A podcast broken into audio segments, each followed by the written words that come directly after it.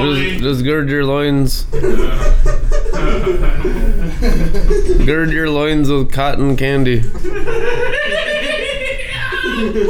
And uh, it's a special communion night. If you want to grab some of the gummy bears up there, I have a gummy bear communion night. Amen. A, it's the bread and the wine both in a gelatin form. Gelatin is both a solid and a liquid, so you can congen- condense it into one pack of.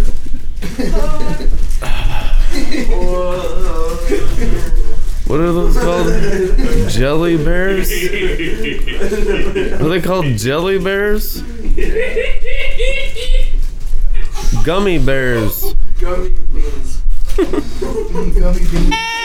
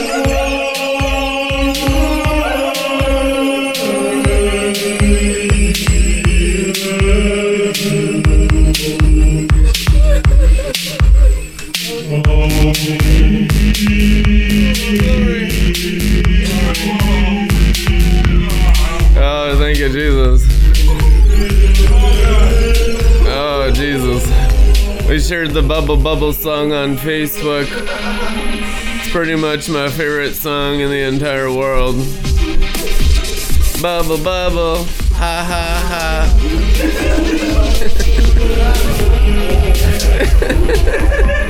I tell you what, if you got a religious spirit, you won't have to sing that song. Thank you, Lord. Fresh, intoxicating,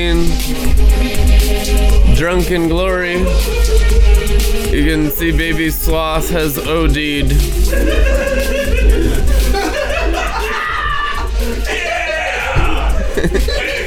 Got- Oh,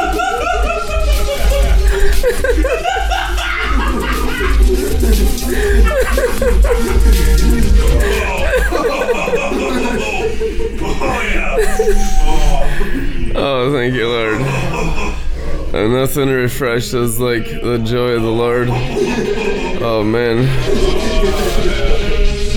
Thank you, Jesus. Whew. Feel free to express your joy the entire rest of your. The entire rest of your lives.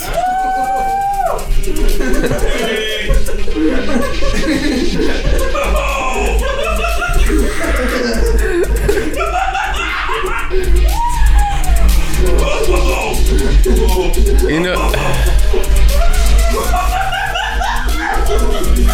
there's the joy that's too deep for words. The scripture says sometimes the communication of the Spirit is too deep for words. You know, one thing that's too deep for words is the joy and the laughter. You just get into that belly roll of the deep joy glory. And it's too deep for words. You can't even talk. You just have to just laugh uncontrollably. It's one of the best places of prayer you could possibly be in. Thank you, Jesus. Oh, for a greater joy in our spirit, a greater joy. The Holy Spirit tonight is releasing fresh joy. Just whack us, Lord. Whoa. Oh my god. Oh my god. uh, Shaba. Shigga digga digga digga. Shu do do do do do do. Zandare vare. Gurri odra ba. Andarando. Oh, glory. Oh, I gotta tell you a story.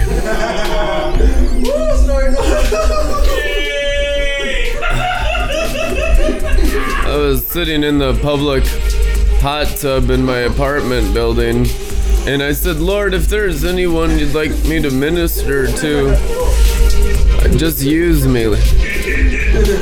Within 15 minutes of praying that prayer, two Russian men were led to me, and both of them were Christians, and one of them, without me even talking to him, began to describe his experience in the ecstasy of God. I said, Oh, wow. Oh. Never heard of that heresy. What's the Holy Ghost doing around here? You know you're pretty far gone in the glory when that kind of stuff doesn't even surprise you anymore.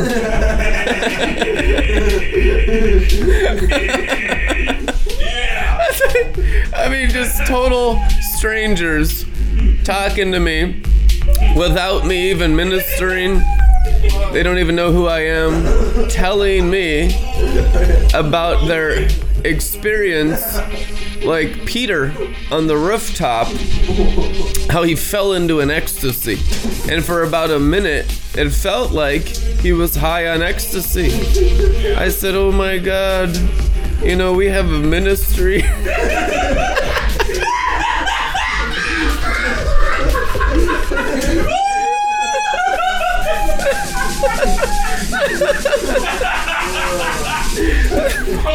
This really happened two nights ago. we have a ministry where all we do is get into ecstasy every day. oh man, you gotta check us out. So they took down the information, wrote down the email, got the apps, and maybe they're watching right now. Hi guys. I love it. I love it. I want more of it. Total divine appointments. We just thank you, Jesus, for people just coming into the glory and having the terminology to describe it because it's simply the ecstasies of God. It's going to become common that you're going to be running into people just whacked up on the glory everywhere. You're used to it. You know, the Bible says first in the natural, then in the spiritual, which means you have the drug epidemic first. That's been terrible. That's first in the natural. Now you're going to have the glory, the ecstasy epidemic in the spiritual. That comes now. That's what we're bringing. People about to just get sovereignly whacked up everywhere. I feel really high. Normal. I'm really drunk right now. And if you're in an atmosphere where that's not common and normal, where everyone's just touched by heaven, just keep plowing the atmosphere in your inner man rising higher and higher. It'll break through. You'll kick a hole in the heavens.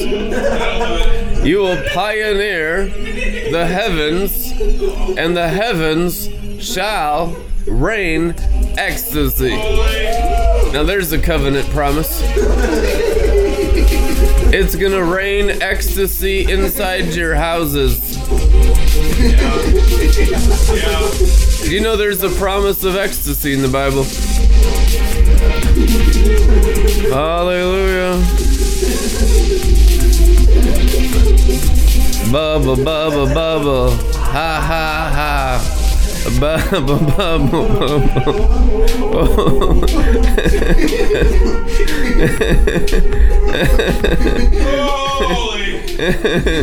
oh, Shabbat.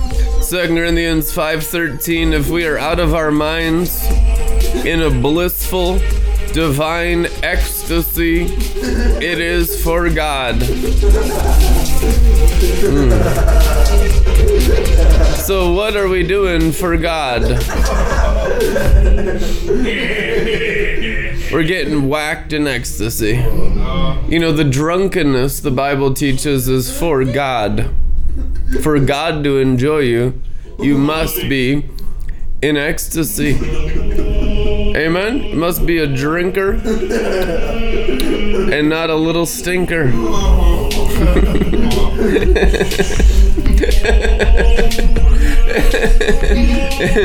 and if your head has control of your heart, God is going to give you a brand new start. Amen. Just say there's ecstasy for me in the glory. Not based on your faith, based on the Holy Ghost. The Holy Ghost uses the blood of Jesus, so it's not behavior based, otherwise, you wouldn't get anything. it's unconditional love. Song of Solomon 5:1 says, Experience drunken love.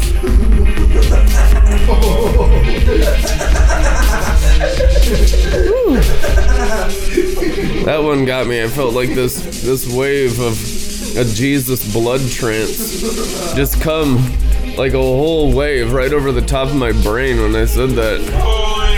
He wants you to experience His drunken love. Do you know that divine love is described in Scripture as intoxicating? People that are tasting agape are whacked, are really drunk, are out of their minds. Because the blood of Jesus comes from a different dimension, and the human dimension of the natural flesh and blood just gets totally whacked by it. When a person is tapping into the heavenly, where Jesus is, they're tapping into the joy. What is the joy? It's the thick glory cloud. Amen. And so when people walk in it, when you're beginning to tap into these dimensions by revelations that this is accessible, you have to believe. You have to believe that this is possible. God's the rewarder of those who believe. One of these rewards is that you're just drunk on love all the time, that you're living in ecstasy. You're ascending in the heavenly rapture. You're going up in a whirlwind of glory. You're going up in a chariot of wine. Suddenly, he's transporting you into higher dimensions that you've never tasted before. Oh, I feel the flutter, flutter, flutter of the angels upon my mind right now. I can feel the angels' wings right now. As we're talking about ascending in the chariot in the whirlwind, let the angels take your souls up higher by the shed blood of Jesus.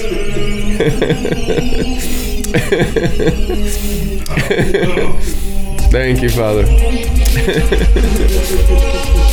It was wild. Sometimes I can feel those angel wings just resting right on my head. And the Spirit of God says, I'm I'm healing you in your mind. Ooh, Shaba. I'm healing your minds.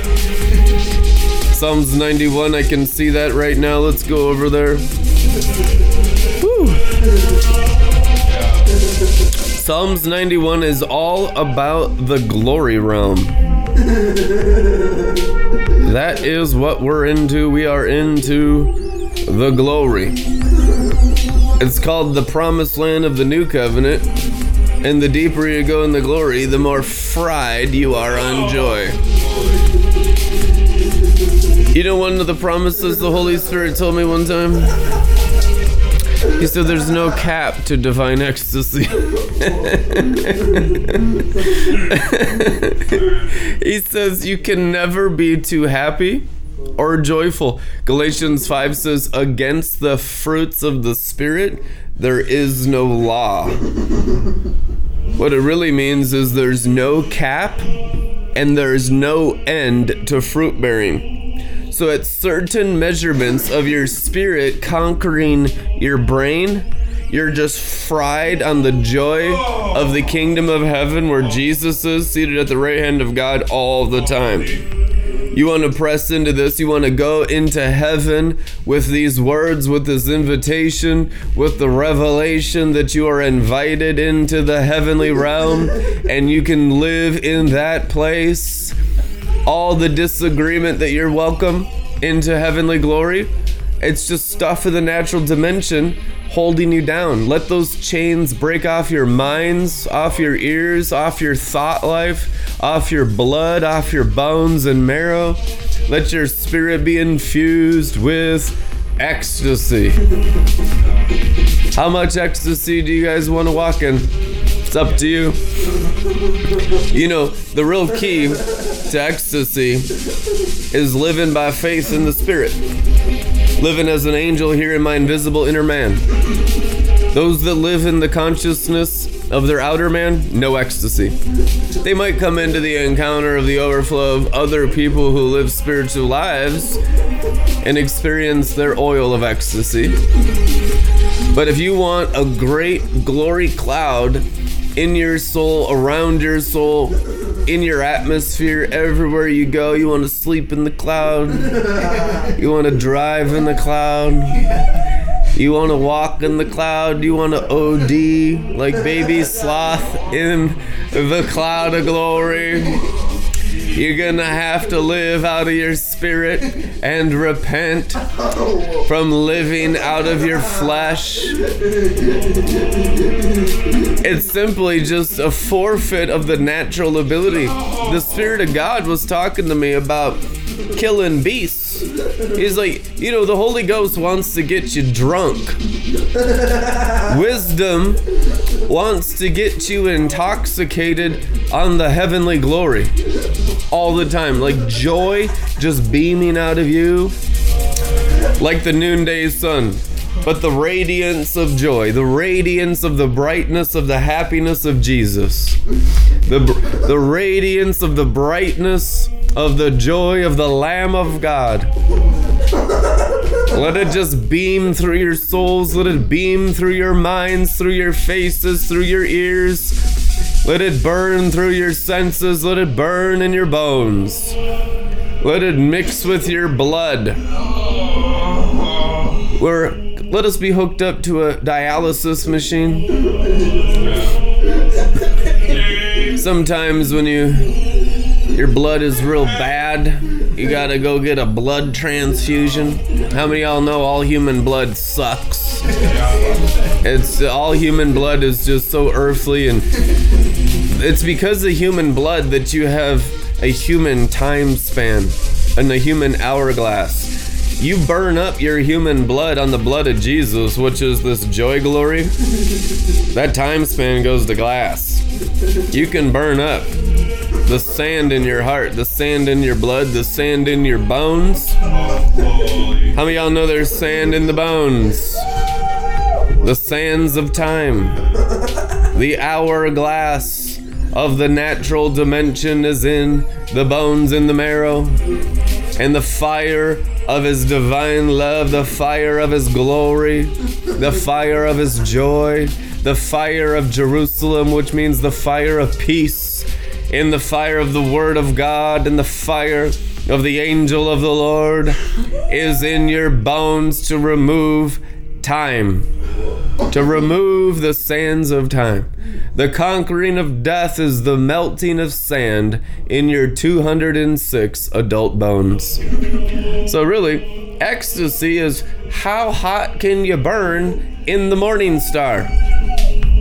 How whacked on the grace of the Lord Jesus can you get? How out of your carnal mind, disconnected from religion, which is holiness, in extreme holiness, which is extreme childlike joy. You know what holiness looks like? Like you're fried on glory. Because it's so holy. You know, holy means set apart from the world. You have to be in extreme holiness to get fried on the glory.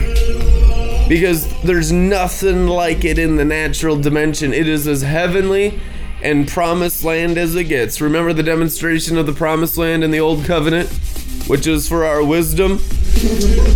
The only thing Joshua and Caleb brought back to show them how awesome the promised land was drugs. That's what he brought back intoxicating grapes to make drugs called alcohol. Look at guys, promised land, we're gonna get freaking drunk.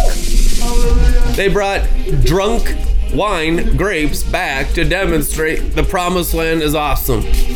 So someone that's tapping into heaven is tapping into an intoxication, a supreme high, and demonstrating it. And then you go back to the wilderness people and they're like, not for me. I'm gonna die in the wilderness. In the seriousness of my religious condition of just dealing with how bad everything is. Ground warfare against the serpent in the garden. A lot of people, they wrestle in the sand. The sand is the place of the sand dragon. Like the Mandalorian.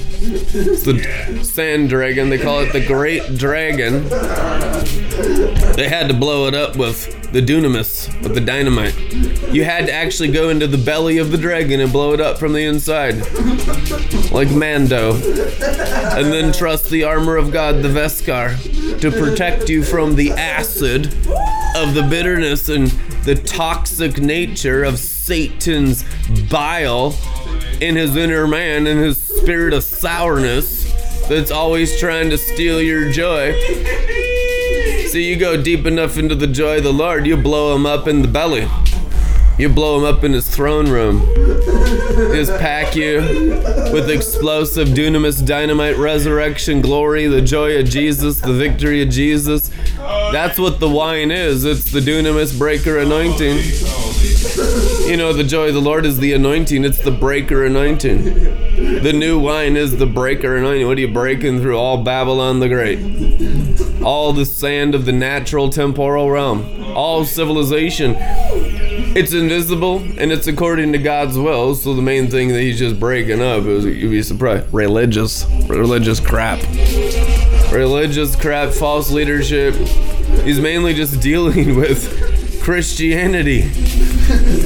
It's true. He wants to cleanse his expression of his joy for an accurate representation of his personality for people that can just bring people these giant grapes that are so supremely intoxicating, no one's gonna have a negative attitude towards the existence of God, like, oh, it's gonna spoil my fun. My days of fun are over. I'm getting into God. Now we gotta read the Bible, put my hair up in a bun, dress conservatively, and have no fun. Put your hair up in a bun, no more fun.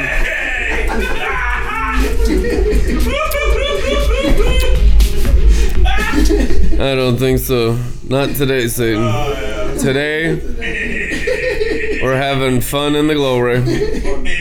Tomorrow, we're gonna have more fun than this. Your spirit. Now, here's the covenant promise that you want to believe for. Your spirit has the ability to progressively intoxicate your mind by grace. Jesus Christ said his coming would be like the floods of Noah. And the rainbow was a sign that I will never destroy the earth naturally. I'll- so the rainbow is the sign and symbol of grace. And that's why the homosexual movement needs it so much. So we celebrate the rainbow over their heads because the only chance they have is great grace, same as us. Yeah.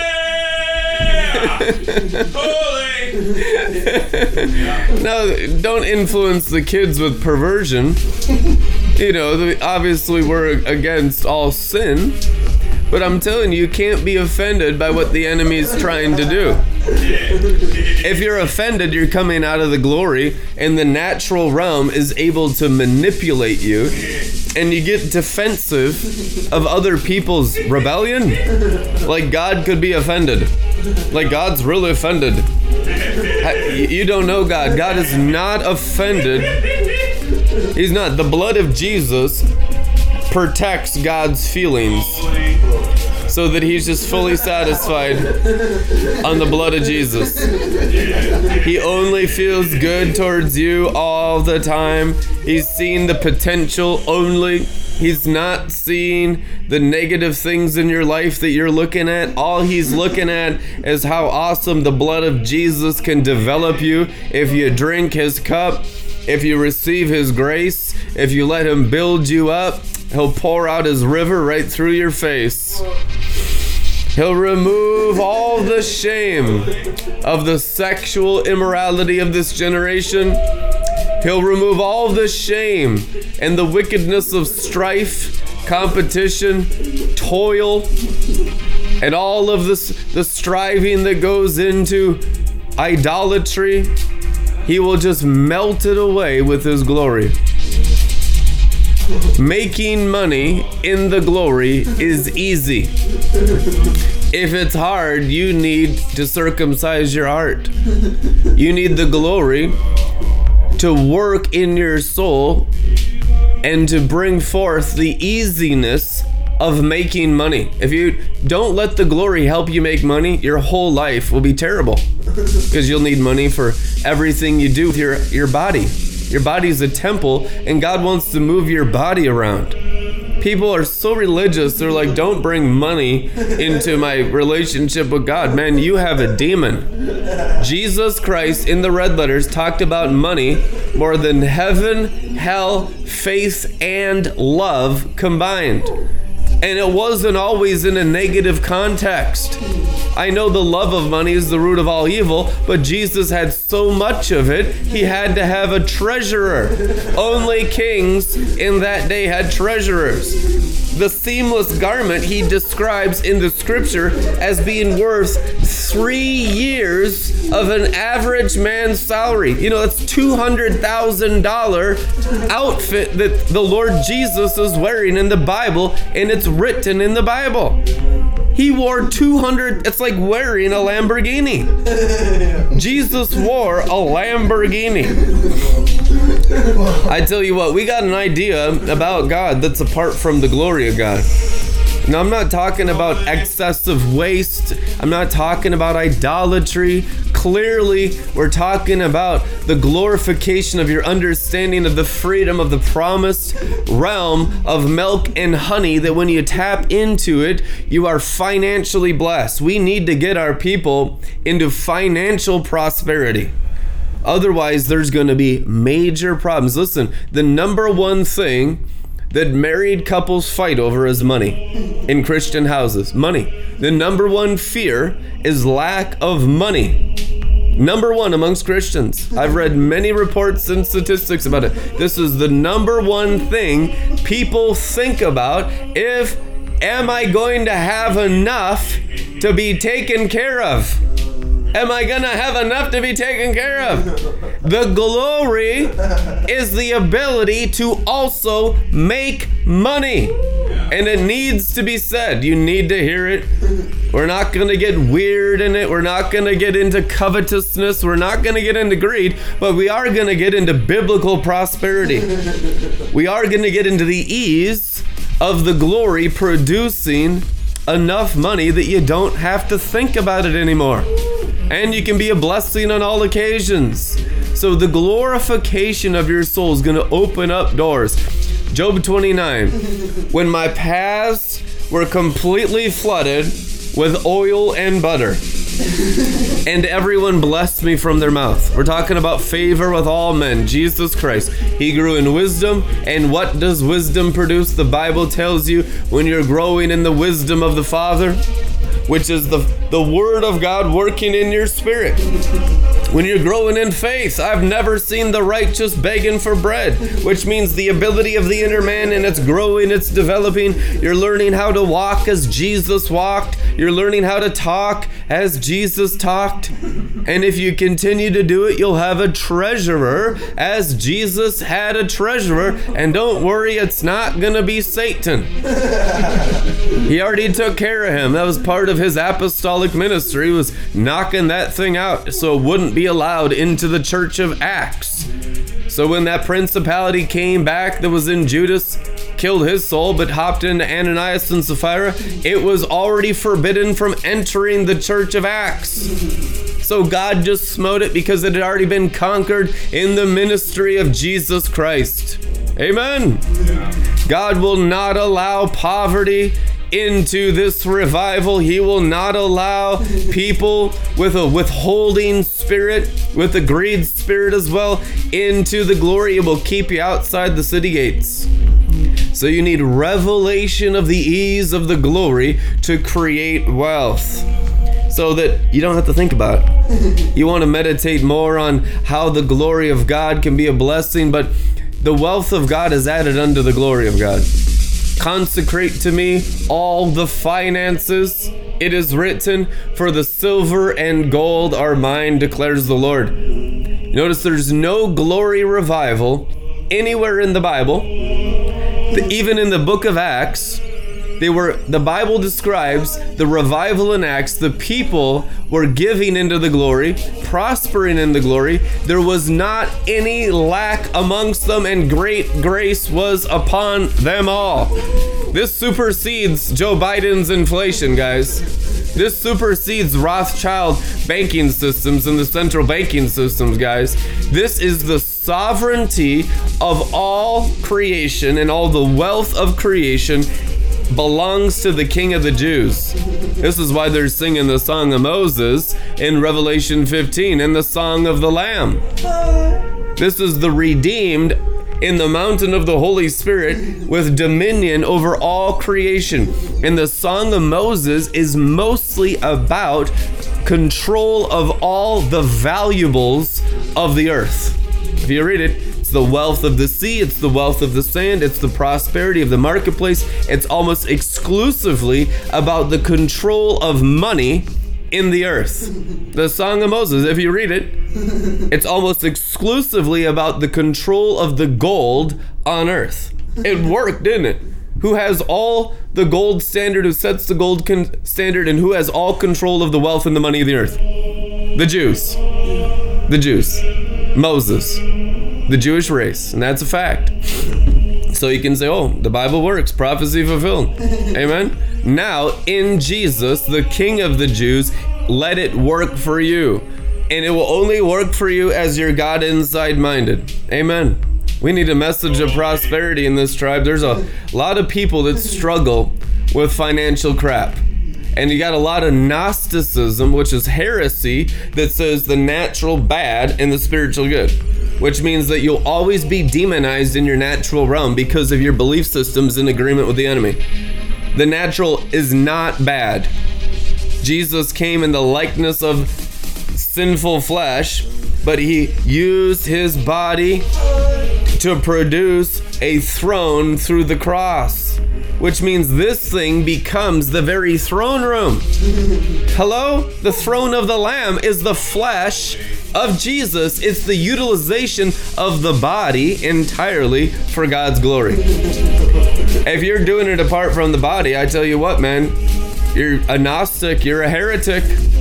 Gnosticism was one of the most destructive heresies in Christianity, and it's surprising in this generation how many people believe that nonsense that flesh bad and spirit good. It's not true, it's not biblical. Because then you don't go after the natural realm promises and you just you know, like the the old time deceived people, they would just hurt themselves in the realm of the natural to think that it caused them to get spiritual benefit. There's some sin, a religious sin that believes that when I hurt myself and torture myself or with, you know, do financial starvation, they believe poverty is holy too. In this error, in this false belief system, they believe there's a holiness to lack and want and poverty because it's an area of demons and that's what those demons believe. Demons believe that. And when you're around demons, you have the same belief systems as demons. It's not the glory, it's not heaven. It's a demonic realm of deception that you must overcome. And Christ in you will shoot fire through your heart and mind and lift you out of that darkness. That's why you need the resurrection from the dead. What is dead? Poverty is death. Sickness and disease is death. Sin is death. But we need to understand we're going after poverty. You know, poverty is one third of the nature of the Antichrist. We are just so nice to poverty. We almost tolerate it as a form of holiness amongst Christians. Poverty is an attribute of the Antichrist.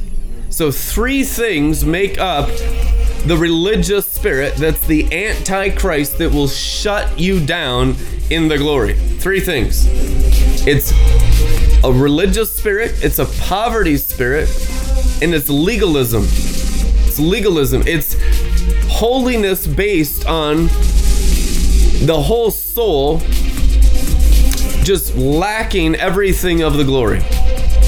It is a counterfeit promise and it's a counterfeit maturity. That's why you'll see a lot of people, they'll just try to be real modest. You see the ministers and they have private jets, but they'll just be all modestly dressed because they're into appearances. I'm telling you guys, that's not how it is in heaven. No one's modestly dressed in heaven. Everyone in heaven's wearing gemstones and gold. So you want on earth as it is in heaven. Jesus wore a $200,000 outfit. That's what the Bible says. Nobody in heaven dresses modestly.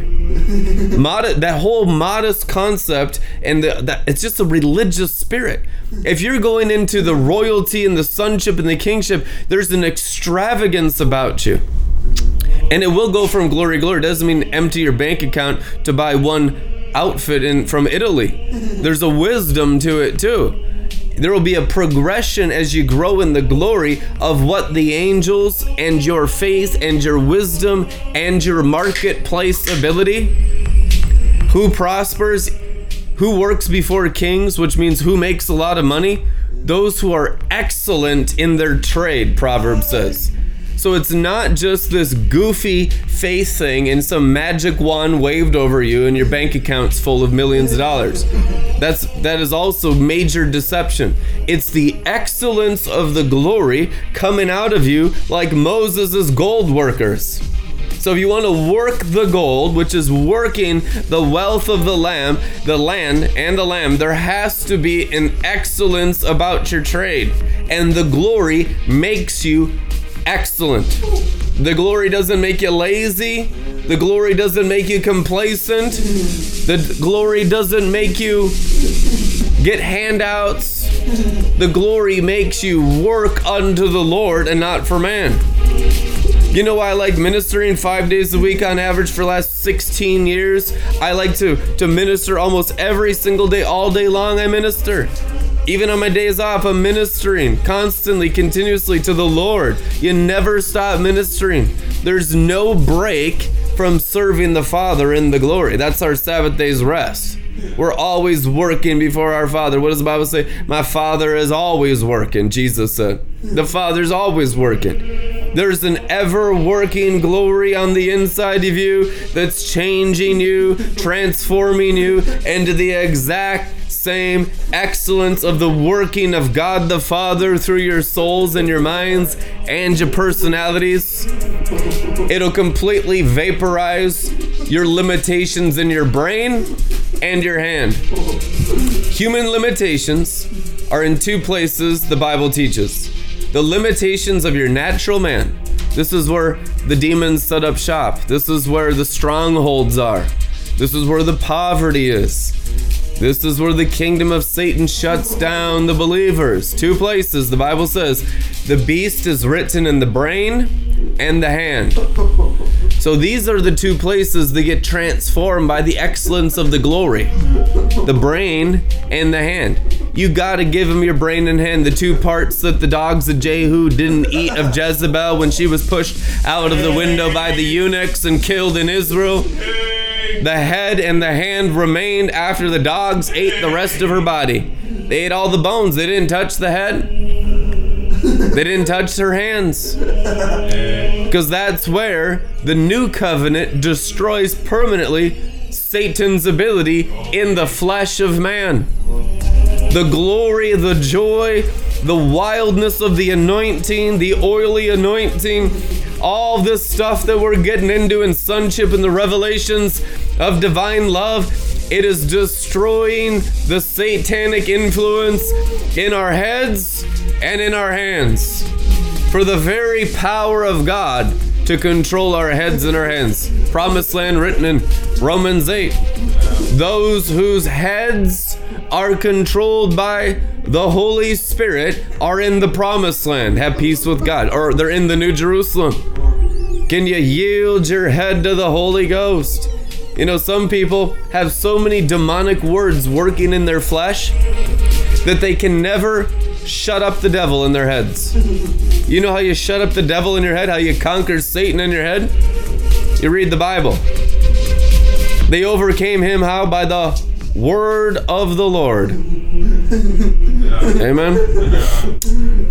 Let's go to Revelation 12. You can read Psalms 91 in your own time.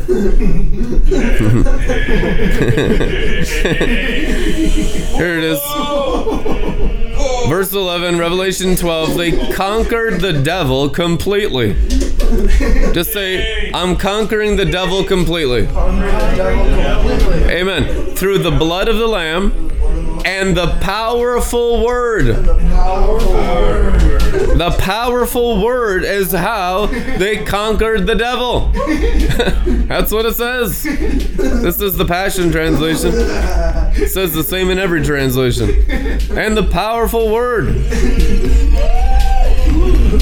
The Greek is the word of their testimony. It is the faithful testimony of Jesus that has the power to destroy the works of the devil. So, what's holding back revival? The works of the devil. What destroys it? The Word. The Word. what breaks the dam and releases the river through the head? The Word. The powerful Word. The gospel preached with the inspiration of the Holy Ghost.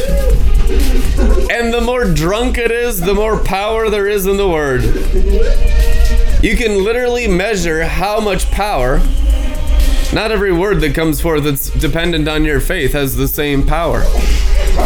People would come from all around to listen to the disciples of Jesus, to John. They called them the pillars of the Jerusalem church because there was a different power, because they had known the Lord face to face. They had greater faith. And so when their words came forth, there was a greater glory. Everyone's witness of the resurrection is different. You know, you are becoming the eyewitnesses of the resurrection of Jesus Christ. And your eyewitnessing of his resurrection is how high you've been raised from the dead. That's your witness of the resurrection. The witness of the resurrection is your apostolic witness of the apostolic bride. How high have you been raised from the dead while in the body by the Holy Ghost, by a greater grace? How much grace? As much as you can drink and rely on in your spirit. He has given you all of the blood and the water poured out from his side. All you gotta do is drink it. Let the substance super energize your spirit. Let it blow torch your hearts. Whatever limitations and belief systems and strongholds you have in your brain towards yourself, let them be burnt up.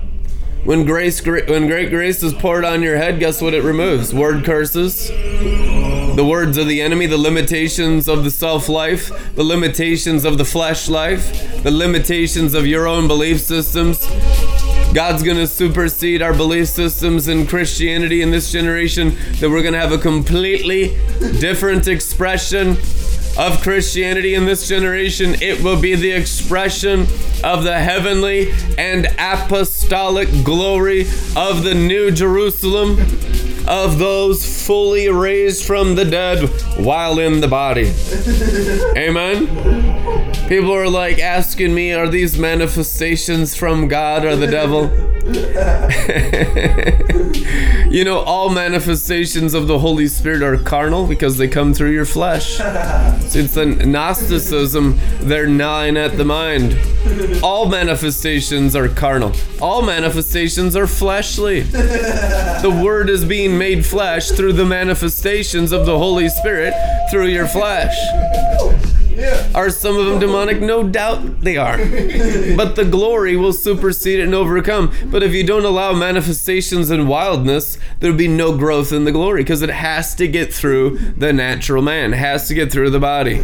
We work out our salvation with manifestations, trembling, shaking. It means the, the flesh is vibrating, there's holies coming out. We've been shouting holy. I have no control over that. It's like the angels around his throne constantly shout holy. I got an impartation of that like 10 years ago, and it just started to come out like wh- all over the place when some kind of wild Holy Ghost jerking thing coming out of my spirit, and it would just be like, Holy! Holy!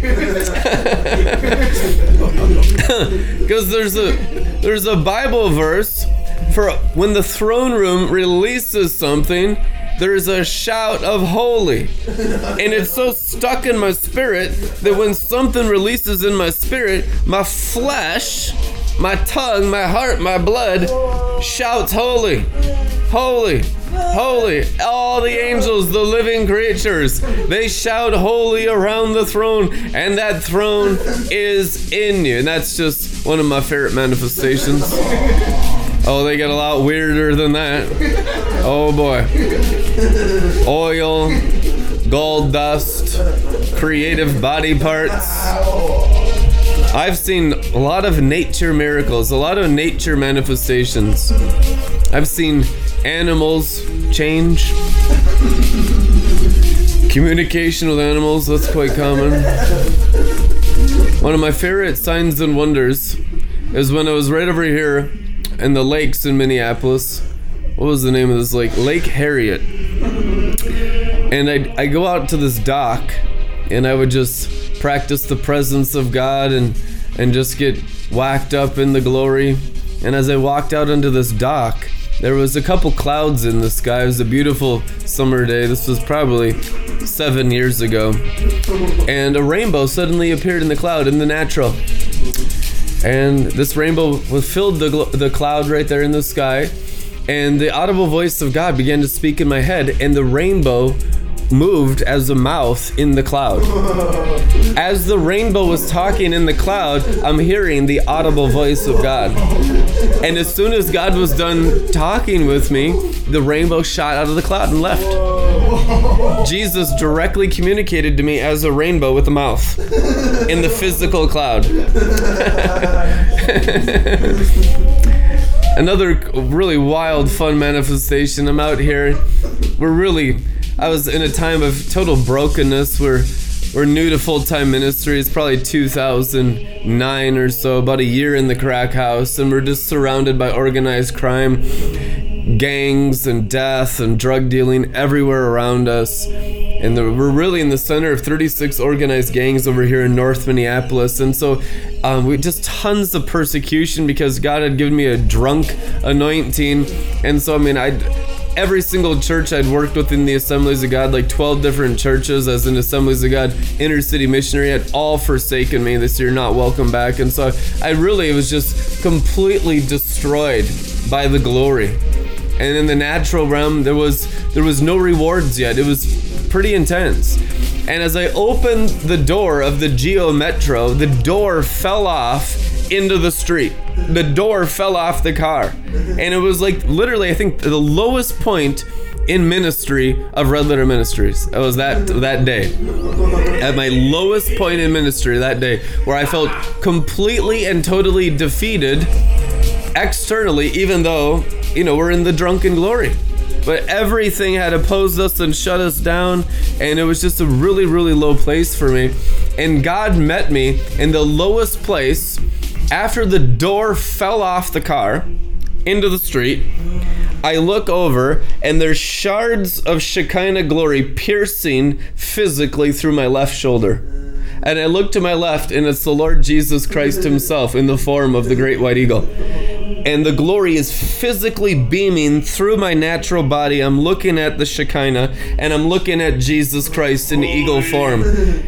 Just completely infused my whole soul with His eagle glory and my eyes were fixed on him, you know. I'm having a crazy visitation of God. He flies down the center of the street about 12 feet off the ground, not even real fast, just real casual, just, just soaring through the ghetto. There's the living God on our street, just soaring through the ghetto. He t- goes all the way down 6th Street, takes the left, and goes up 22nd. And he says, Six is the number of man, 22 the number of divinity. I'm going to bring all of my divinity through man. That's what the audible voice of the Holy Spirit said after I'm looking at Jesus.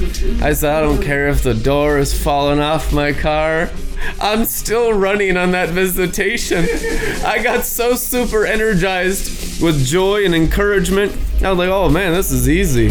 Who cares? Just take the car door and just fling it in the yard, man. We're good. We're good. oh, it messed me up. Let it mess you up. Let the glory mess you up. Let Jesus visit you. The Holy Spirit is upon you. He's not far away. If you need encouragement today, just close your eyes and let the Spirit of Jesus minister to you, touch your hearts, touch your minds, raise you up. And He really raised us up. You know, God really just blessed our socks off. We've had so many vehicles donated into the ministry since then. You know, right after that, I remember what happened. Someone donated a car. They gave us a, a pretty nice Ford Explorer. And we drove that for a while until that thing exploded. The, the Ford Exploder. it was fun. Put subs in it too. Put had a bunch of subwoofers. Man, we had fun in that thing. And even after it exploded on us, the scrap department came over and gave us 500 bucks in scrap for it. Like, what a blessing, man. Hallelujah. So the main point is just be encouraged. God knows when you're going through it. He lets you go through it because it develops character, develops faith. If you read Hebrews 11, he allowed all those people to go through all kinds of external testing. The more external testing you're going through is the more he's entrusted you with his internal development of your spirit. And the more glory that can possibly be in your soul. If it's just easy all the time, your soul will never really know his ability. Amen. So you- you're going to face all kinds of trials in this life. Jesus said, In this world, you're going to have trouble. Yeah. He's not even going to remove the trouble, He's going to develop your spirit to go through it. Don't avoid it, go through it. That's how you, you grow in the glory, that's how you grow in faith. You're not avoiding hardships, you're going through them. Like it says in Psalms, they walk through the valley of Baca, which means weeping, and they turn it into a, a spring of the Garden of Eden. They didn't avoid the valley of death. We're not avoiding the things in the earth. We're going through everything in the earth and we're turning all the earth into Eden. A lot of people want to avoid all the hard stuff, but the hard stuff is what develops your great faith. You look at the, the men in the Bible, the women in the Bible who had the greatest faith, they had the greatest trials, they had the greatest tests. There was the greatest time span for the promises of God to be fulfilled. The instant gratification stuff, oh, I believed in the glory. God better just bless me right away. I mean, that's just so far removed from the character of God. Those people don't stand a chance. It's the ones that don't grow weary in well doing. It's the ones that get far removed from microwave instant gratification selfishness that come into the long suffering of the Father, that the Holy Spirit's going to do it in His timeline. And in the meantime, you're going to have as much wine and oil as you can drink, as much bread as you can eat. Fill your days with the Word of God. You'll never have a dull moment. You'll always have action and adventure. It's always something interesting.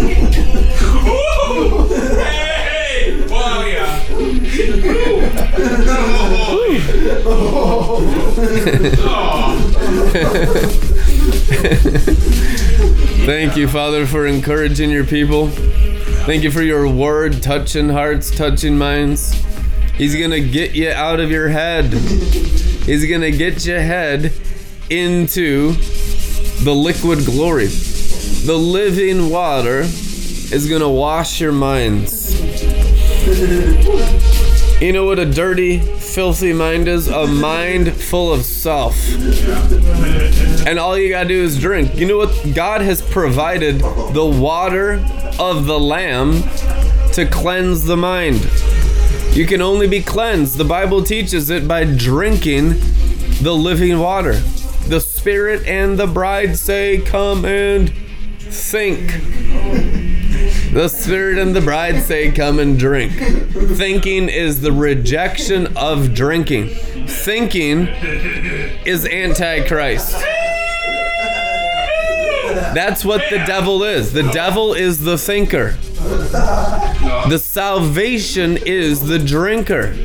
The discipleship is simply to keeping your mind underwater, controlled by the springs of the waters of life, where the great shepherd can wipe every tear from your eye, or the sorrow from your eye, which is the striving of the soul, not running on living water. If the mind is not controlled by living water, you're in darkness. That's what hell is. Hell is a place that doesn't have living water. You choose in this life how much living water you have in your soul by drinking it.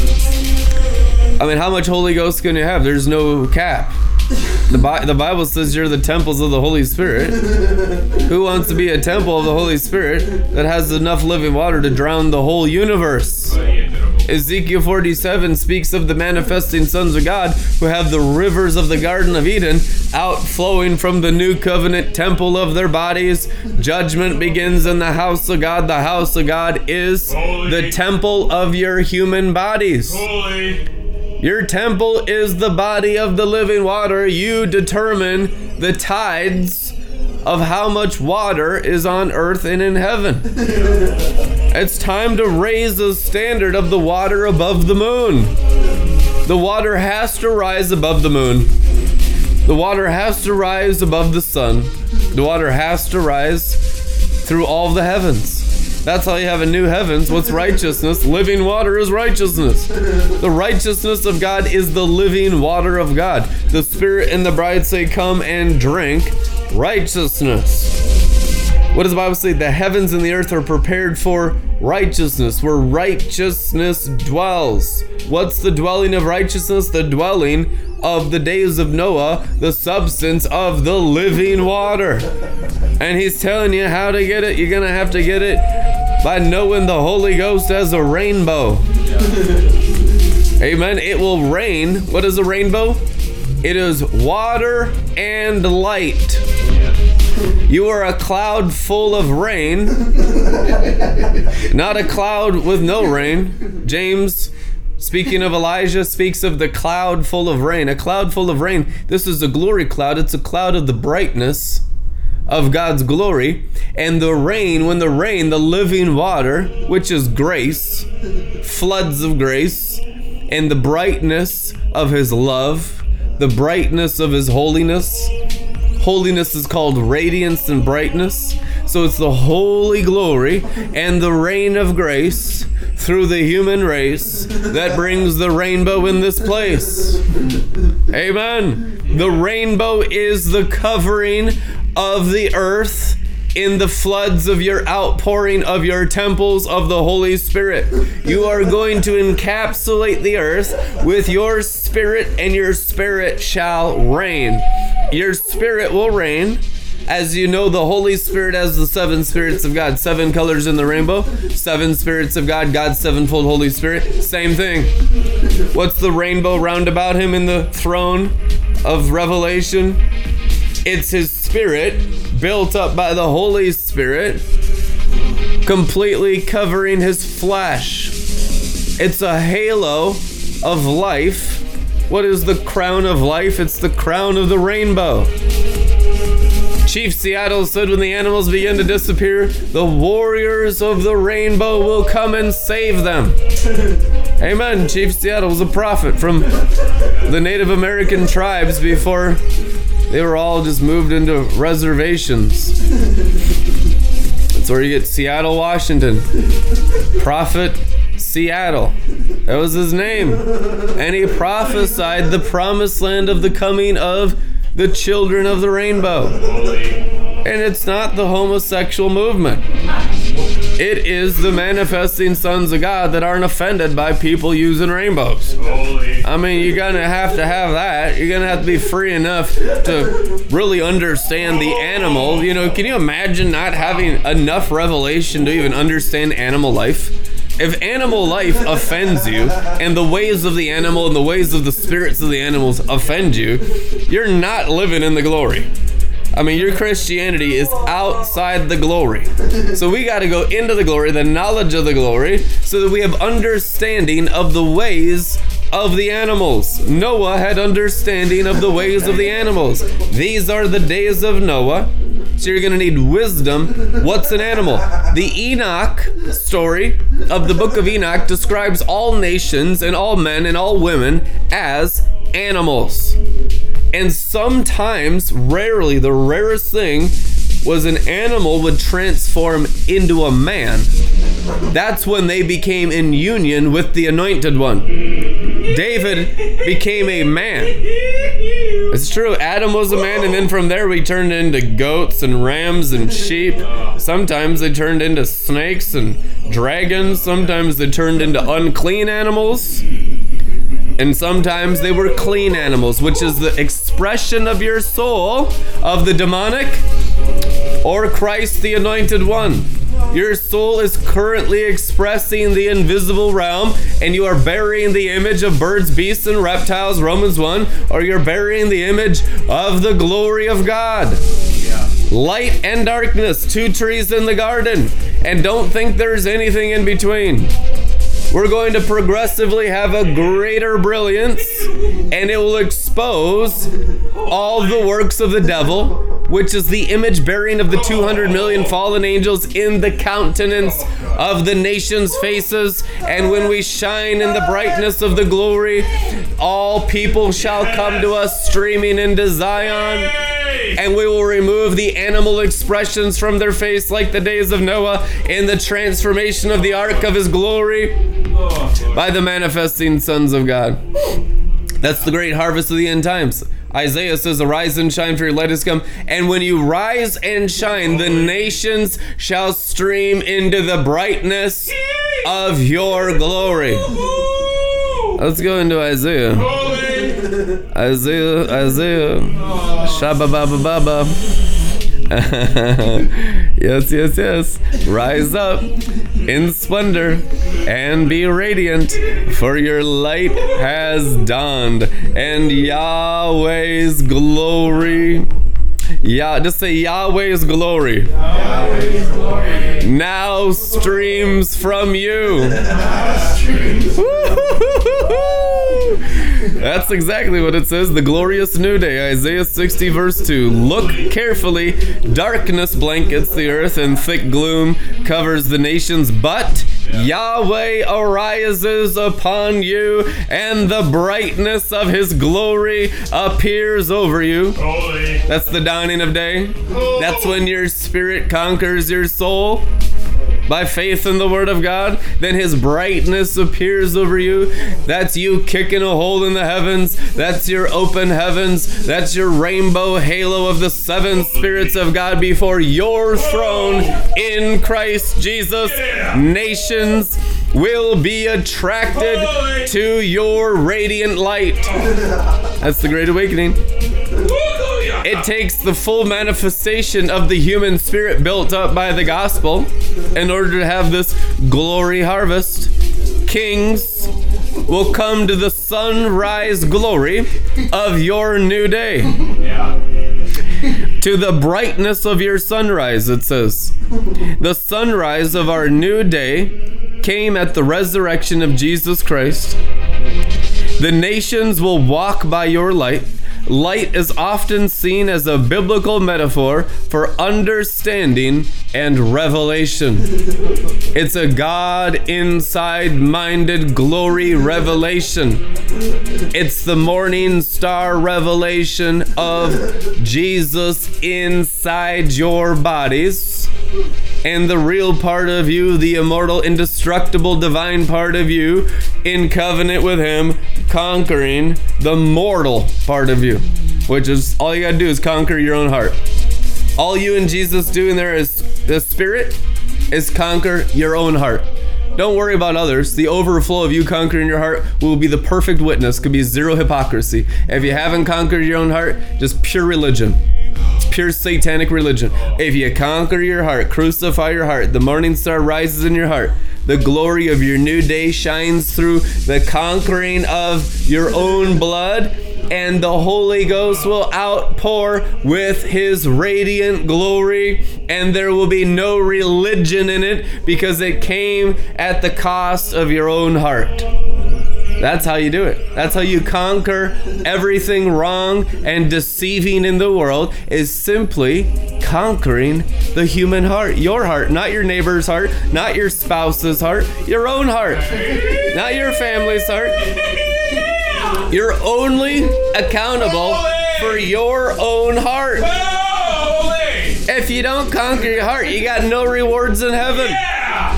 It don't even matter what you do. If you're not taking care of this thing with Christ, your life is vanity. Your life is total vanity. You understand that? This is the purpose of your existence on the planet is to conquer Egypt and the Nile in your own human heart. Holy. Amen. Lift up your eyes higher. Look all around you and believe, for your sons are returning from far away, and your daughters are being tenderly carried home. Watch as they all gather together, eager to come back to you. What's coming back to you? Coming back to the glory. Returning their souls. This is what the Spirit and the bride say come and drink. Come and drink the glory. Return home to the glory. You're not home with God unless you're in the brightness of His glory. This is what the living water is. You begin to brighten in your face. And any lion, spirit, bird, beast, reptile that's expressed itself through your soul gets washed away. That's what the forgiveness of sins actually is. By the brightening of your soul on the living water, you are constantly forgiven. The river is the forgiveness of sin in the soul and in the flesh.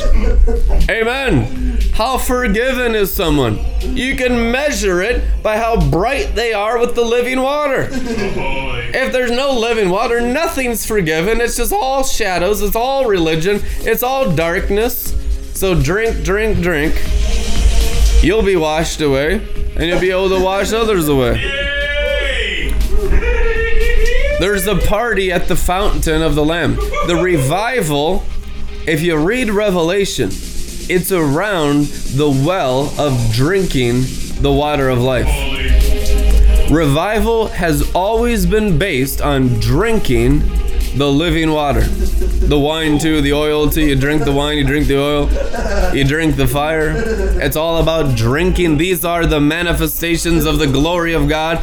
Every single revival since Adam on this earth, and there have been hundreds, has been based on drinking the glory. And for a time, they superseded the carnal mind, and the carnal mind was conquered. That was the time of revival. Revival. It's when the brain is conquered and everyone's just whacked in the glory. Where the spirit of glory has total dominion because everyone's just totally conquering their own souls. The soul is submitted to the glory. There's no religion in the glory. There's only freedom and abundant life in the glory. There are miracles in the glory. There's signs and wonders in the glory. There is provisions and infinite possibilities for your life in the glory. What you've done up till now does not depend on God or His glory. God and His glory will completely erase your past and give you new beginnings. You have not ruined your lives. Even if you have kids out of wedlock, even if you've done all the stupid crap and you have felons on your record, David's mighty men were all felons. They all had felonies. The Bible says they were criminals of the highest level so that they couldn't do anything in society except be warriors, and they couldn't even war for the nation's armies. They had to work for the renegade outside the nation, outside the legal system, King David. The rebellious guy that was doing his own thing outside of the established governmental system. But he was the anointed one, so he kept winning. Amen. I just want to encourage you because the glory is going to recreate a new life for you. We come into the glory, and it doesn't matter how bad you've messed things up. The glory is a daily new beginning. The glory is the infinite possibility of God in your life. I'm telling you, this is the dimension of all things possible. And just say, Lord, I want to live in the glory dimension. Amen. And we just thank you, Lord, for the angels helping them, carrying them to create that dimension around their bodies, to wrap their bodies in light, to whack the shadows, the demonic assignments, and curses that float in the Nile. The one thing I've noticed in ministry last 16 years is that there are curses floating in the bloodstream. Bloodline curses where people cannot overcome certain things, like they can't overcome poverty. It's like my dad was poor. We've always been lower class. It's always been hard. It's always been tight. There's di- different certain curses in different hearts that can only be conquered in the glory, and they melt in the glory. The glory, when it melts your heart, dissolves all curses. So that anything that your family has ever struggled with, it that curse ends with you because you're glorifying your heart. So let the glory of God end the curses in your hearts. Let the glory, the spirit of glory, come upon your hearts and melt down birds, beasts, and reptiles, the crocodiles of the Nile and God is going to infuse your heart like glory dialysis, dialysis. And in his bloodline, instead of curses and alligators in the Nile and foul birds in the Nile, and it's it's a river of death, it's a river of poverty, it's a river of religion, it's a river of sexual morality, it's a river of idolatry, it's a river of humanity. That's what the Nile represents in the book of Revelation. It's the river of humanity, the river of divinity, the river of life just supersedes it. It's not like he's avoiding it, he's transforming it. He's infusing himself into your current condition. He's not saying clean yourself up. His river is your heart getting cleaned up. You drink it, the more you drink it, the more you get cleaned up. We've been just getting constantly sanctified by drinking the living water since 2008, just whacked in the glory because we want to constantly infuse our heart and the river of our heart with more and more of the river of life of the bloodline of Jesus. In his bloodline is all the blessings of God, all the provisions of God. Every good thing gets added unto his blood. The word of God is spoken out of the blood of God. The blood of Jesus speaks a better word. It creates a completely different atmosphere around your head. How much blood is enough enough blood, enough wine until you have a perfect life on earth. And that's to take perfecting your city because you're to have to leave your houses and interact with others. So you're to have to flood them too. The days of Noah is the flood of the blood of Jesus. Oh. The wine of Christ will rain from the sky and drown all nations. You know, this blood will get into the air. The blood of Jesus will be breathed right into the oxygen. The very atmosphere of all cities and all nations will be transformed. There's a blood transfusion of the transgiving blood of Jesus and the transforming blood of Christ that will rain out of our spirit where Christ is through our circumcised hearts and minds and it will begin to flood atmospheres. The prince of the power of the air cannot move through the blood of Jesus. It doesn't take 500 people in a city to raise the standard. It takes one mature one to rise up in a city and release the blood covenant. Yeah. It's all grace. It's simply growing in grace. How did you get this blood of Jesus? By grace. It is a supernatural, invisible blood because he is transfigured. His blood is fully on earth. First John says three things are on earth. Three. That's all you need. These three the Word, the Spirit, and the blood. The Word, the Spirit, and the blood, and these three are on earth. This is how you take the whole earth back the Word of God, the Spirit of God, and the blood of God. And you have them, and you'll learn how to use them as you grow in the priesthood. That's why you need constant training in righteousness to understand the word, understand the blood, understand the spirit, and then use it within the temple. The priest would go to the temple and work at the temple six days a week, and you're a royal priesthood, which means you're going to be working in the temple. It doesn't matter if you're a businessman or a full time minister, you're working in the temple, so you're constantly upgrading this temple by the blood, by the word, and by the Holy Spirit. Thank you, Jesus, for it. Bring upgrades to these temples, raise these temples up. God wants your spirit man to grow. He wants the new creature to conquer the old creature. What's more real to you right now? The outer man? The old creature? Or the inner man? The new creature. You know, the inner man is where you get the glory. That's how you get physically intoxicated on the light of his glory. You want to feel high? Feeling high in your body is because the new creature is winning against the old creature. If the new creature is constantly winning, which means your consciousness is won by the spirit and not won by the outer type and shadow of the flesh, the animal if the animal wins, you don't feel good. You feel dead. If the spirit wins, you feel good. Those whose minds are controlled by the spirit are at peace. What is peace? Feeling good all the time. I feel so, isn't that what peace is? They say it's so peaceful here. How do you how do you know it's peaceful? Because you feel good here. You feel good in peace. Jerusalem is the place where you feel perfect. It's the place where you feel the best. Amen. It's the place where your feelings are completely conquered by being perfectly feeling in the goodness of His glory.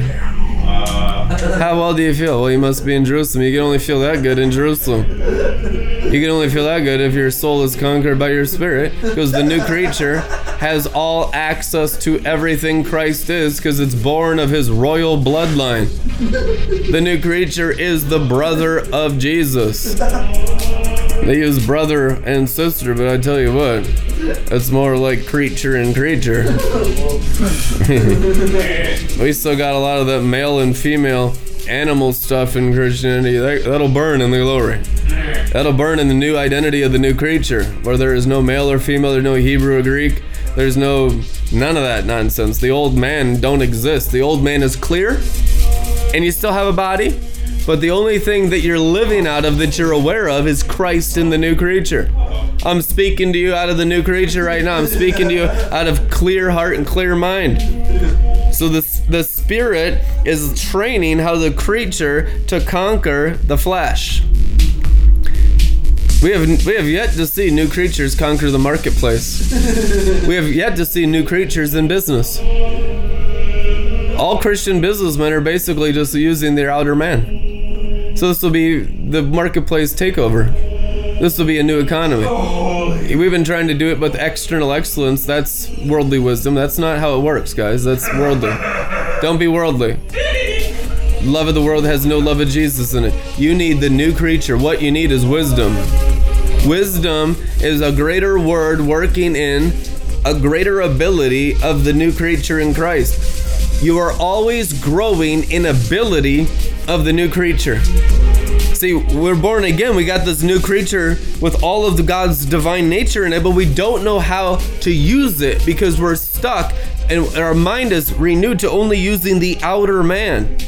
That's what teaching is for. Teaching is to expand the inner man. The inner man works completely different than the outer man. It's a completely different world, it's a different race, it's a different race. The Bible teaches your new creature is a different race than the old creature. It's a different language.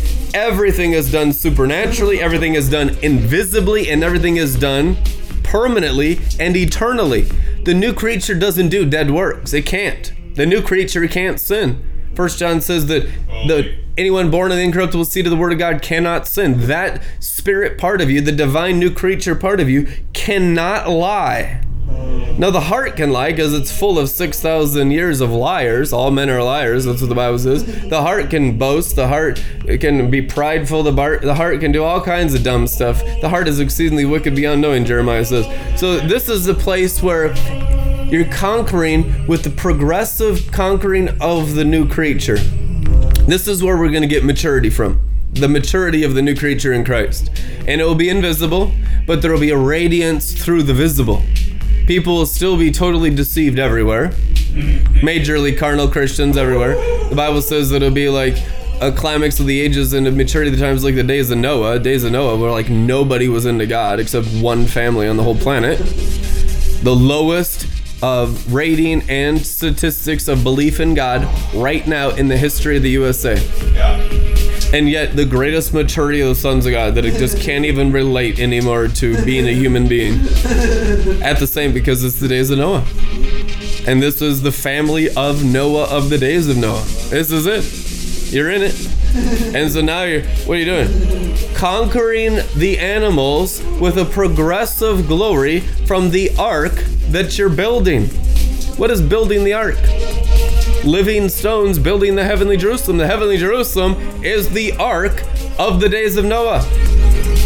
And what is the materialization of the rainbow? It's the visualization of the animals seeing the glory.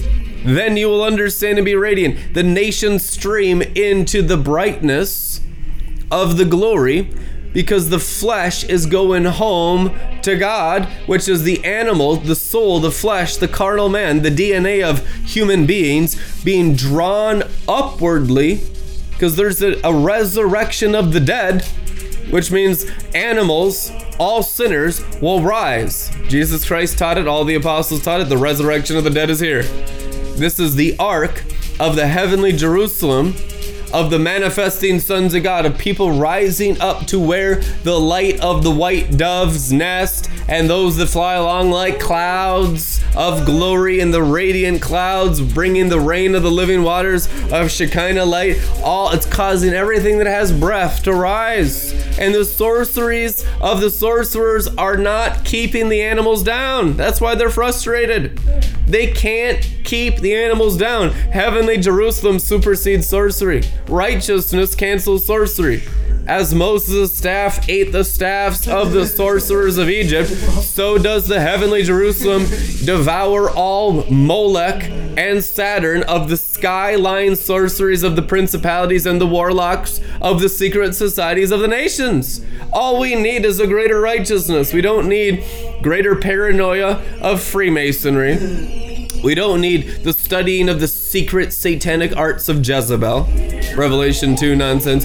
We just need to practice a greater glory and a greater intimacy with our Lord and Savior, Holy Ghost on the inside, and rise up and just beam through all souls around us.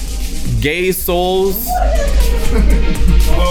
drunk souls, uh, idolatrous, greedy souls, sorcerer souls. We don't care if you're a sorcerer. Book of Acts, they didn't care. Simon the sorcerer is there in the revival. Amen. The warlock is right there in the glory, getting rebuked, but receiving the rebuke. Because he's just, God was so awesome that the sorcerer is getting saved in the book of Acts. We're just like cursing everyone. We just need to rain the grace upon everyone and it just transforms the human race sovereignly. There's no more wrestling. We're done wrestling beasts. The ark of heavenly Jerusalem is the promised land for our spirit, soul, mind, and body in a super high elevation that the Holy Ghost is raising us up into. And we're done struggling. And that place is available today. It's always been available ancient men and women of old of faith would go up into these dimensions and and just have peace they'd have a superseding peace that supersedes the curse in the natural dimension this has always been open the lamb was slain before the foundation of the world anyone could tap into the heavenly jerusalem the Song of Solomon says that Jerusalem was the ravishing vision of my ecstasy, written 3,000 years ago. Solomon's tapping into the ecstasy of a heavenly Jerusalem. Amen. Well, suddenly he transported me far off the earth, the house of wine. Amen. Into a dimension of ecstasy. Lord, transport us, renew our minds, teach us how to drink faith in invisible substances of the Holy Ghost. It's faith in the glory. What is knowledge of the glory? It's the brain believing in the invisible things of God. The kingdom of God is invisible. If you can't believe in the invisible, just forget being a Christian. Because the Holy Spirit, the leader of this whole thing, is invisible. If you need to see it, taste it, touch it, and your five senses wrap around it, you can't be a Christian because you're saved by faith. Faith is hope in invisible substances, felt and smelt and telt. So that the spirit man that's invisible in you, the eternal part of you that will live forever, can be totally fried in the glory all the time. Gonna get our faith perfected in the glory, that all the word of God be formed in our invisible eternal man, and we'll begin to speak and communicate wisdom, which is invisible words that remain and don't fall to the ground because they're in alignment with the Father's will for this time. That we're speaking the word of the Father. Forget your words. Leave your vocabulary on the altar and begin speaking the word of the Father an intimate relationship with the Word of God's Word of God, Revelation 19, King of Kings and Lord of Lords. The Word is King. That's what the Bible says. Kingship is simply being under the control of the Word of the Father. Whatever's controlling your mind. What word? The word of some business document? The word of some lawyer? The, the word of man, the word of the nations, only the ancient word, the unchangeable word of the living Father. That's the only word that can control your mind in order to produce peace. If you're tortured and tormented, it's because you don't have the word in you. So receive the word, feast on the word. You all have your Bibles. Read the word. Put the word in you until you're in control of the word and not anything else. The word will just completely slaughter all those other spirits that have been controlling you. Hurting your feelings. They want to torture you, so you do the wrong thing. But if you get a revelation, it'll actually cause you to be driven closer to God. Amen. Bob Jones says the more you persecute, it's just more opportunity to rise higher. The more they're mistreating you and hurting you at that elevation, you just gotta go higher so they can't hurt you anymore. Sticks and stones and hurting your bones. Amen. Spreading rumors and gossip around you, slandering all of your partners, getting everyone paranoid and fearful uh, in your character assassination. That's someone that's growing in the glory. So the, the devil is so scared of them, he has to assassinate their character. Amen. But the Holy Ghost will restore our honor. We're going to be restored in the heavenly Jerusalem with a double honor. Just like Joseph. Joseph was destroyed in the honor of his house. Joseph, his dignity and his reputation was destroyed in Egypt by Potiphar's wife. So he had his reputation completely destroyed amongst Jew and Gentile, the entire world and all civilization, in order to be double honored as Prince of Egypt, as second in charge of the universe, of all all the world. And that's what will happen if you cling to the Father and develop His glory in you by being fathered by God and not caring about your reputation. You can't cling to dignity and be in revival. You can't cling to respectability and be in revival because people are demonized everywhere and they're going to start attacking the light of the glory that you're going after. And it just reveals how actually demonized people are. People say, oh, there's more demons in third world nations. That's not true. They're just better hidden in first world nations. First world nations are way more demonized than third world nations. You have the most powerful demons in the places of the greatest wealth because the red dragon wants control of the nations. That's how it works. Truth, anyhow. And so you're going after the major principalities. Throne of Satan, White House, White Throne, Jannes and Jambres. It's the knowledge of white and black, the checkerboard, the knowledge of good and evil. You're going after the jugular of the sorcery of the Satans. You bleed that stuff out with the Goliath sword in your hand. All that's left is righteousness raining from the sky over all America. That's what's at stake now. Amen. And our victory is in speaking the word. All Moses did was go up the mountain and speak the word from the mountain, and it rained upon the whole nation. This mountain in the new covenant is not Sinai. It's not a natural mountain because we're not bewitched. It's not natural. We're not bewitched. This isn't type in shadow false Christianity. We're not bewitched. This is the mountain of the Holy Ghost. This is Zion. We're climbing the mountain of the Holy Ghost. How do you climb Zion? Obey every word the Holy Ghost speaks into your heart, an unction to function from the one who knows all things, the omniscient one in you, Holy Ghost. You got to make the Holy Ghost your best friend. The Spirit of truth will lead you into all truth. What's all truth? The throne of the Lamb. Jesus is the way, the truth, and the life. If you don't obey the Holy Ghost, you can never rise in the glory. You can never rise in fire. You can never rise in prosperity. You'll never go from glory to glory. We are disciples of the Spirit of truth that rises in Mount Zion. It's a mountain of fire rising in our hearts. And we go higher in the fire every single day, and our clothes have a greater glory, a greater attire in the fire. You'll be clothed in a greater fire. I make my ministers flames of fire. The mountain becomes your clothing, the white garments of the priesthood. New garments every morning. Because as a priest of the Melchizedek order, you're going to be washing away the wickedness not just of your little group, but of the world. Behold the Lamb of God that takes away the sins of your little group that believes the same thing. No, it says the whole world, of everyone, of the gay pride parades. Yeah. Behold the Lamb of God that takes away takes away the sins of all the nations. We just release that level of grace to wash through all the human race. And it's not just the brain saying, well, are they going to be saved or unsaved? You need to turn your brain off.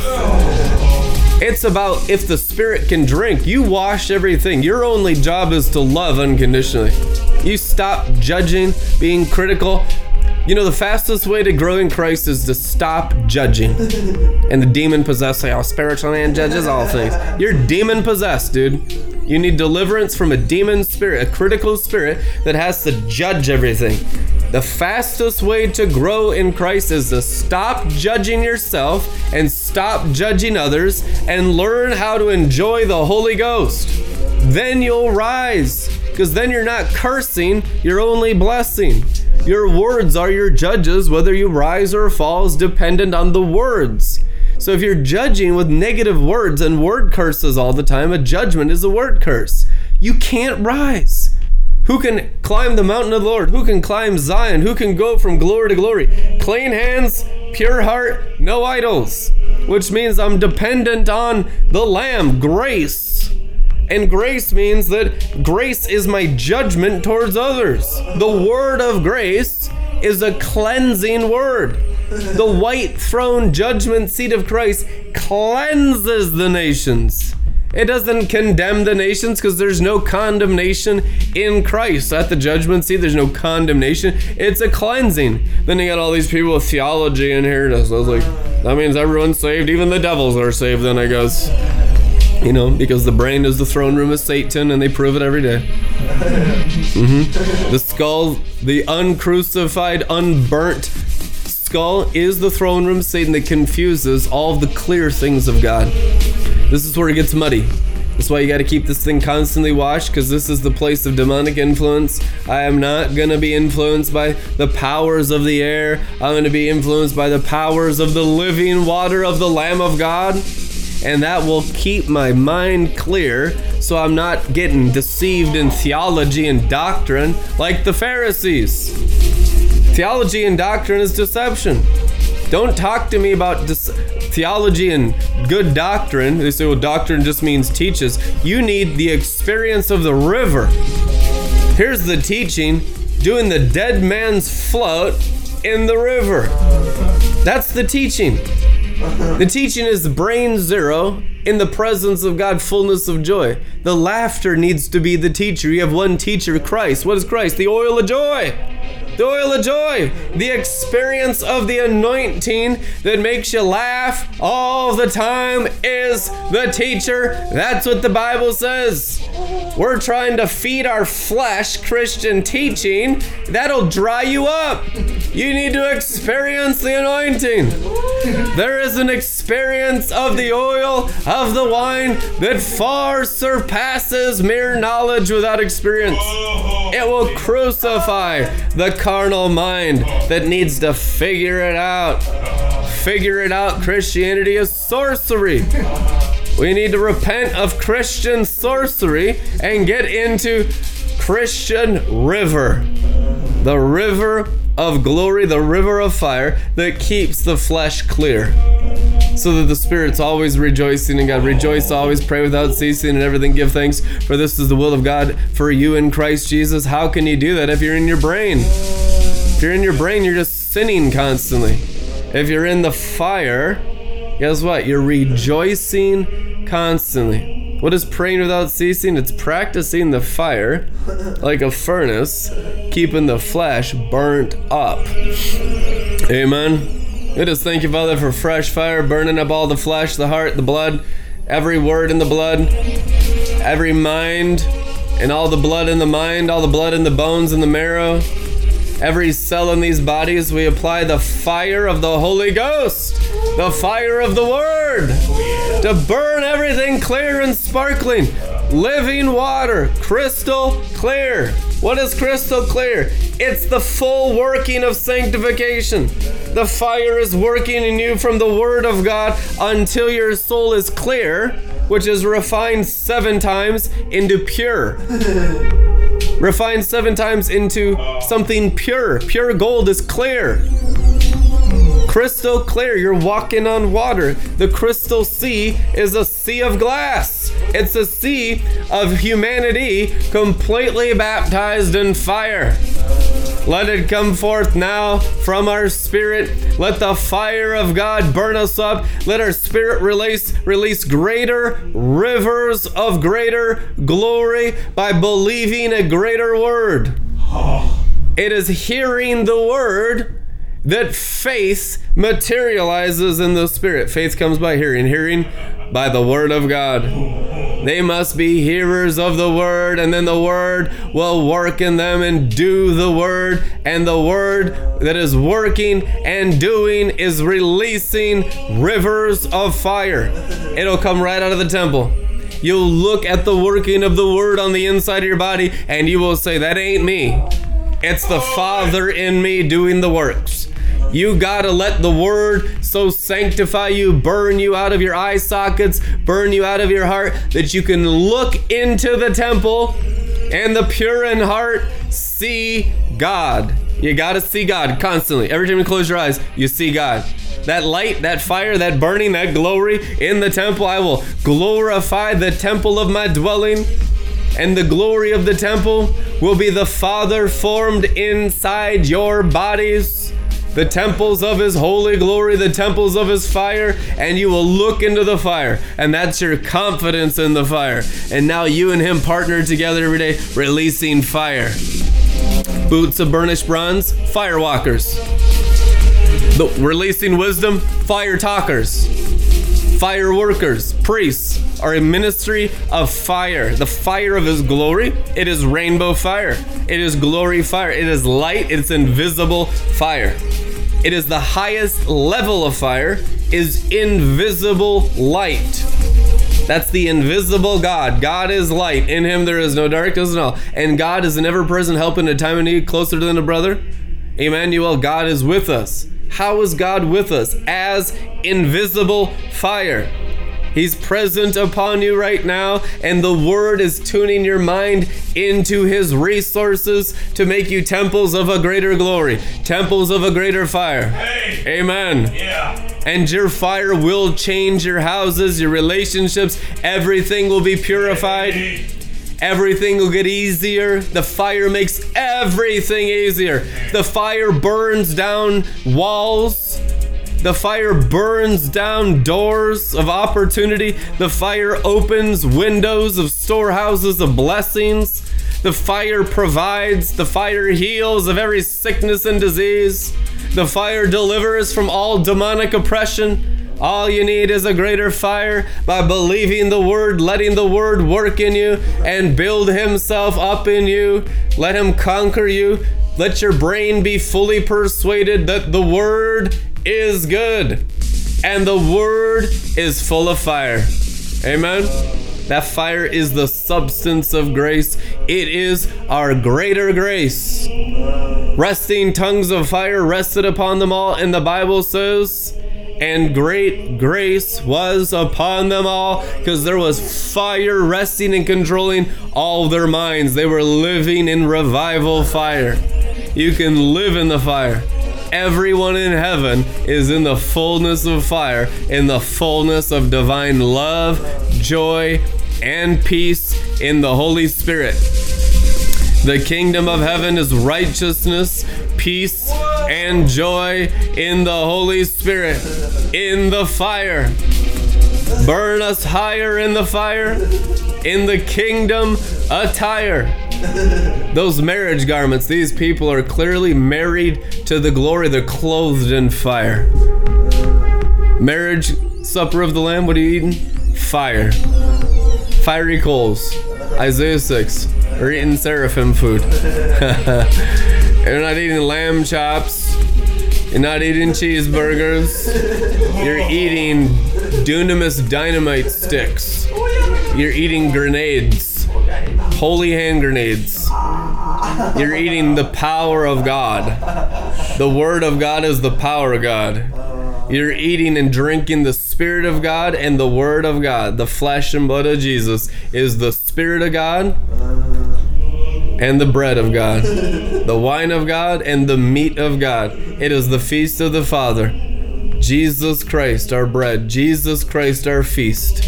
He has been made wisdom unto us. Wisdom has prepared a feast. What is the feast?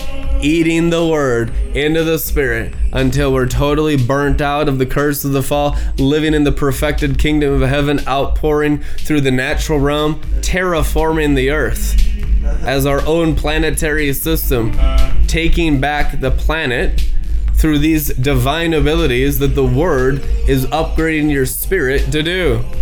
Amen? Gold workers. Once you burn out the poverty out of the head and the hand, then you work with gold all the time.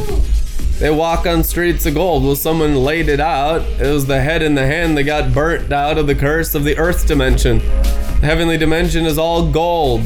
It's all fire. It's all glory. It's all prosperity. It's all blessing. There's no curse in that dimension. That's the dimension of your promised land. It's an elevation that your inner man is going up into every day from glory to glory, from fire to fire, by a greater belief in the word, a greater treasure in your spirit. Amen. A greater stature of the inner man. Thank you for strength. The Bible teaches in Psalms, they shall go from strength to strength in the anointing. That the oil will get stronger, the joy will get stronger.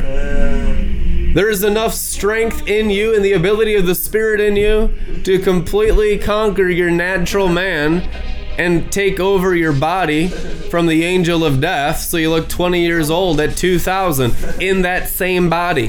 The potential possibility to do that is already inside your spirit. Now you just need revelation to awaken your spirit and burn up your flesh limitations that are full of Satan and doubt and unbelief. Amen?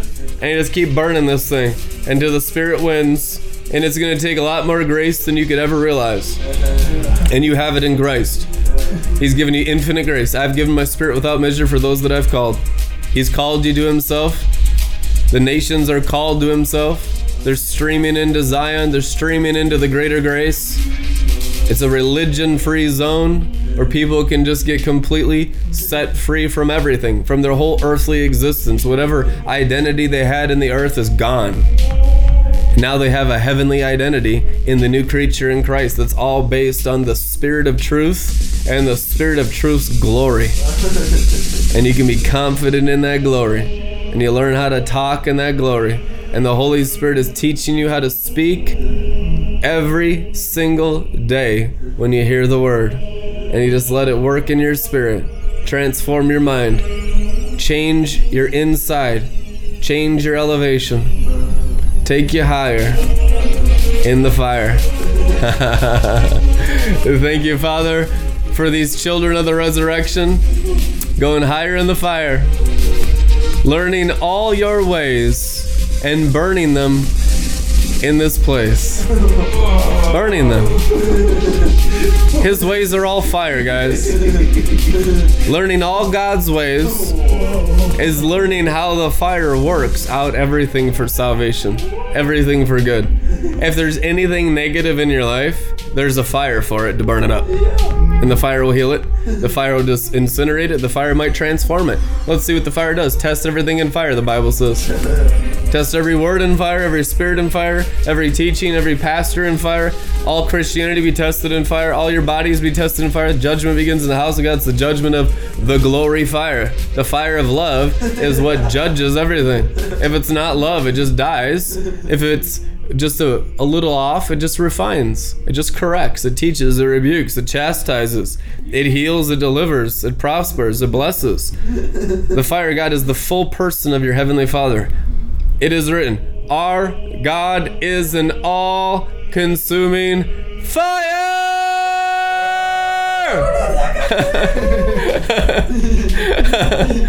Amen. Bless you guys. Thank you so much for supporting our crusade in Kenya. We've raised a couple grand. If you'd like to give into the crusade, June 29th through July 3rd, five days, uh, 3 p.m. in the afternoon in Nairobi, Kenya, RLM Africa, led by our pastor Shadrach, doing meetings, potentially reaching 5,000 people, assembling 17 teams. We're sending money over there to do all kinds of awesome works. You want to play a part in the revival in Kenya, in Nairobi? There's links in the description to give. You can uh, links in the description to tithes for offerings. Whatever the Holy Spirit has put on your heart to support this ministry, just hear and obey and get blessed as you give. God loves cheerful givers. And give, and it will be given to you good measure, pressed down, running over, back into your storehouses. In Jesus' name.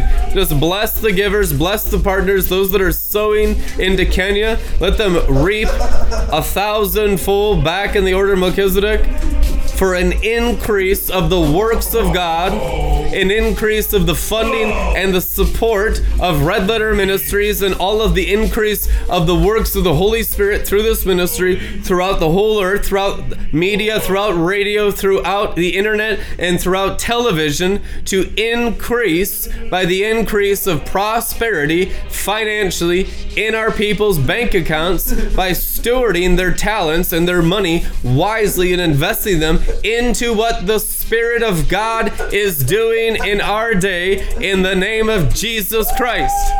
Amen. we'll see you guys tomorrow. Glory.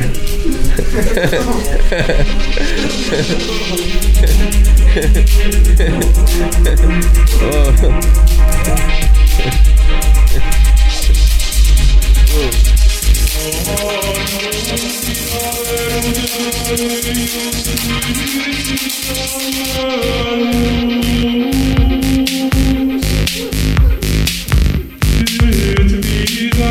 Thank